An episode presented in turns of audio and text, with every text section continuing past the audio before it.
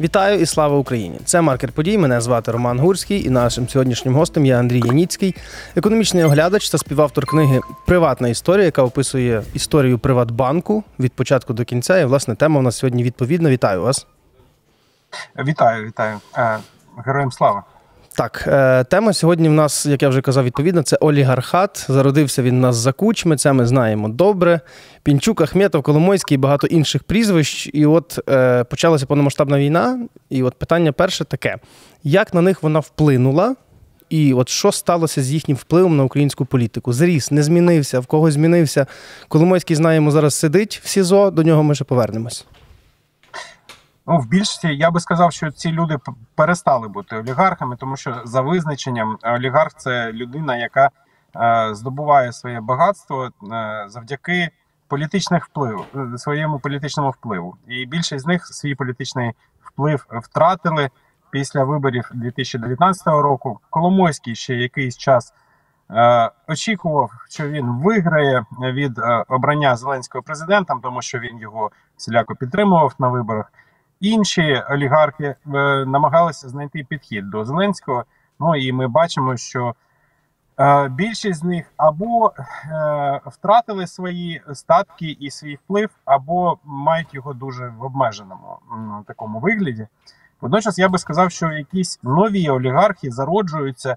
Ми ще прізвища навряд можемо назвати, але е, є багато журналістських розслідувань, які е, говорять про те, що родичі, друзі. е, Це питання. Це питання в нас ще попереду. Давайте наразі з'ясуємо з тими старими. Тобто, ви кажете, вони зараз вже перестали бути е, олігархами? Е, Більшість з них так, і е, якщо брати законодавчо, то є е, визначення олігарха, е, олігарха таке політологічне, а є е, прописано в законі. Ми знаємо, що є закон про олігархів, і закон про олігархів передбачає, що ми називаємо олігархом людину, яка має медіаресурс, має вплив на політику і має е, монопольний е, статус в якійсь галузі економіки, в якійсь сфері економічній. Так ось, наприклад, Ахметов е, він е, продав свій медіахолдинг і таким чином перестав бути власником медіаресурсів. І формально за законом він вже не є олігархом. Е, Що стосується пана Пінчука, то він е, медіахолдинг е, має, але ми знаємо, що медіа зараз переважна більшість медіа увійшли в єдиний телемарафон, і політику цього телемарафону диктує. Е, Міністерство інформаційної політики і призначений е, міністр з команди е, з команди е, Зеленського. Тобто вплив, можна сказати, обмежений на медіа і в Пінчука. Е, Ну і на політику також прямого впливу. Ну, принаймні, сам він не є депутатом. Можливо, якісь близькі до нього люди є. Тут треба проводити додаткові розслідування. Що стосується статків і взагалі бізнесів, то під час війни держава наростила свій вплив на економіку максимально. Е, Ми знаємо, що е, понад половину всієї економіки перерозподіляється через бюджет. Тобто чиновники фактично стали основними такими олігархами, міні- міні-олігархами, е, бо вони впливають на ці е, гроші, на їхній розподіл, на їхні, ну і в тому числі на е, корупційні схеми вони також впливають. Е, Ще є таке, от е, Коломойський зараз сидить в СІЗО. Ми знаємо, що там йому продовжили власне перебування в СІЗО. Як ви думаєте, чи це ця історія буде мати якесь логічне продовження, тобто якесь ухвалення рішення, вироку і, можливо, термін ув'язнення? І взагалі, що буде з цим так, так званим старим олігархатом в Україні?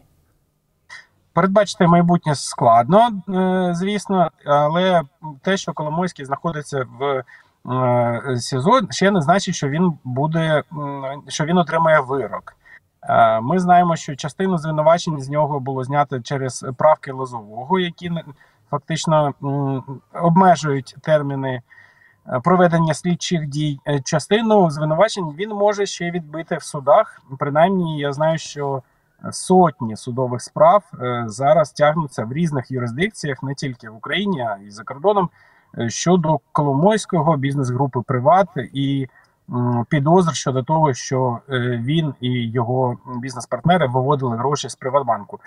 Е, Тільки по е, одному НЗФ, так так званому, значить, Нікопольському феросплавному заводу, десь 200 різних судових ухвал, рішень, судових документів є в судовому реєстрі. І це тільки один приклад. А решта, наприклад, там той самий Ахметов і так далі. Тобто питання навіть можливо не що буде з ними, а чи є для них ще шанси повернутися на своє попереднє місце, мати такі самі впливи, такі самі прибутки з цілих галузей, які вони контролювали? Є шанси в післявоєнний період, якщо вони будуть е, брати активну участь в відновленні і знов е, пройдуть вибори, і вони зможуть провести своїх людей в парламент, е, а можливо і свого президента е, провести на найвищу посаду в країні. Е, поки що за цієї політичної системи, яка існує за під час воєнних дій, їхні впливи обмежені. А що буде далі, складно передбачити. Ну, мій прогноз скоріше, що старі олігархи вже пішли на пенсію, що вони вже ну хто легалізував свої статки, хто зробив. Ну от як Ахметов, наприклад, вони платять податки, структурували бізнес, намагаються бути такими серйозними е, бізнесменами. А ось нові е, олігархи, які тільки зароджуються, ось вони будуть впливати на майбутнє України більше.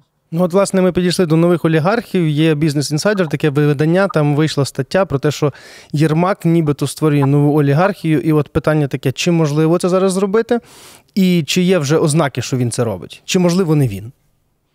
Та природня історія. Всі чиновники при владі при всіх президентах намагалися збагачуватися.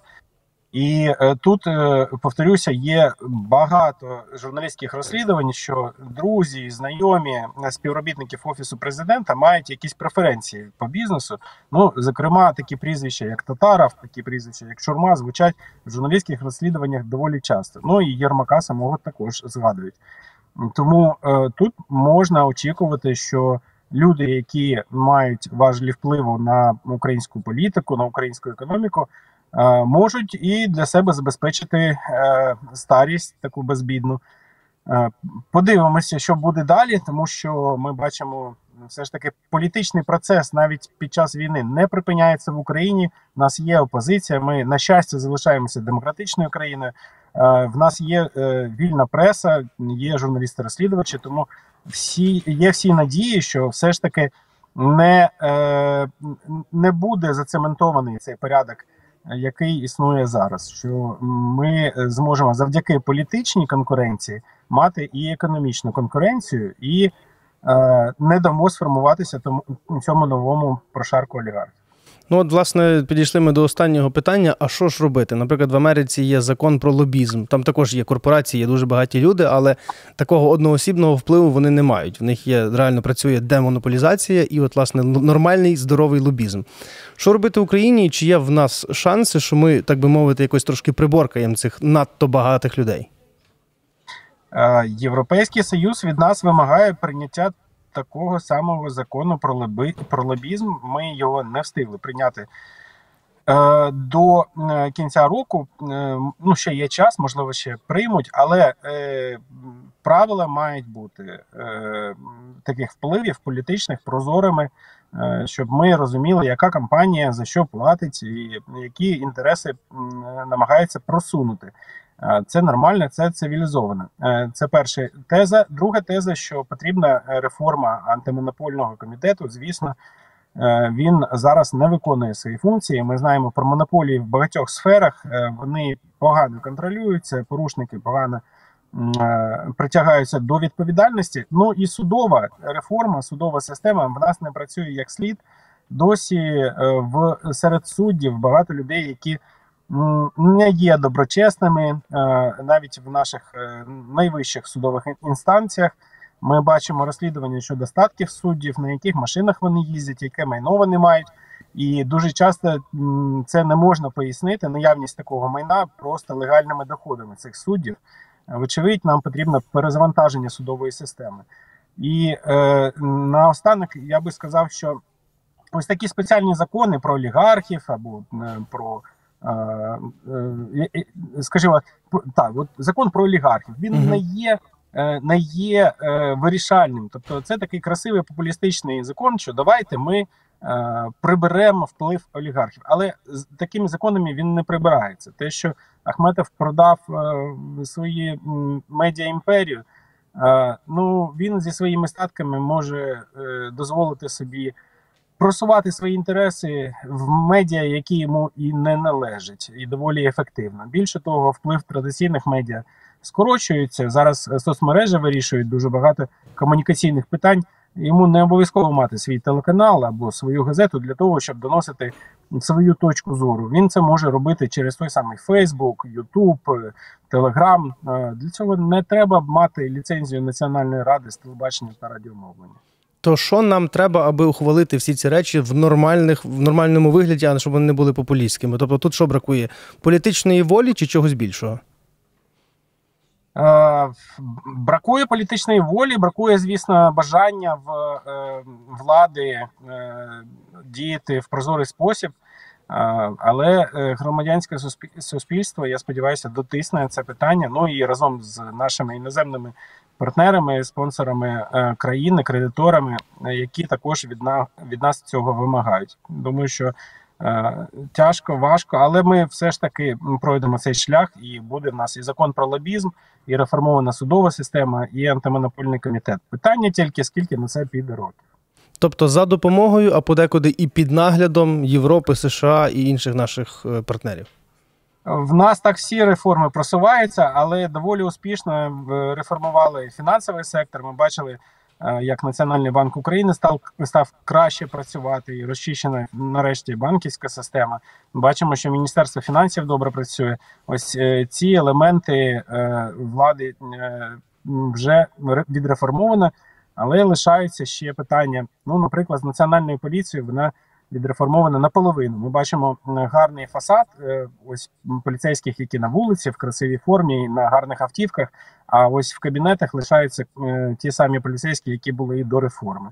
Тут ще треба поглибити реформу. Ми бачимо, що намагалися функцію контролю е, над бізнесом забрати в різних силових органів і передати всі їх в бюро економічної безпеки. А на жаль, бюро економічної безпеки працює Ну, так само, як і працювали раніше СБУ КАТ, та, там, комерційний підрозділ, як його називали, е, або інші силові органи.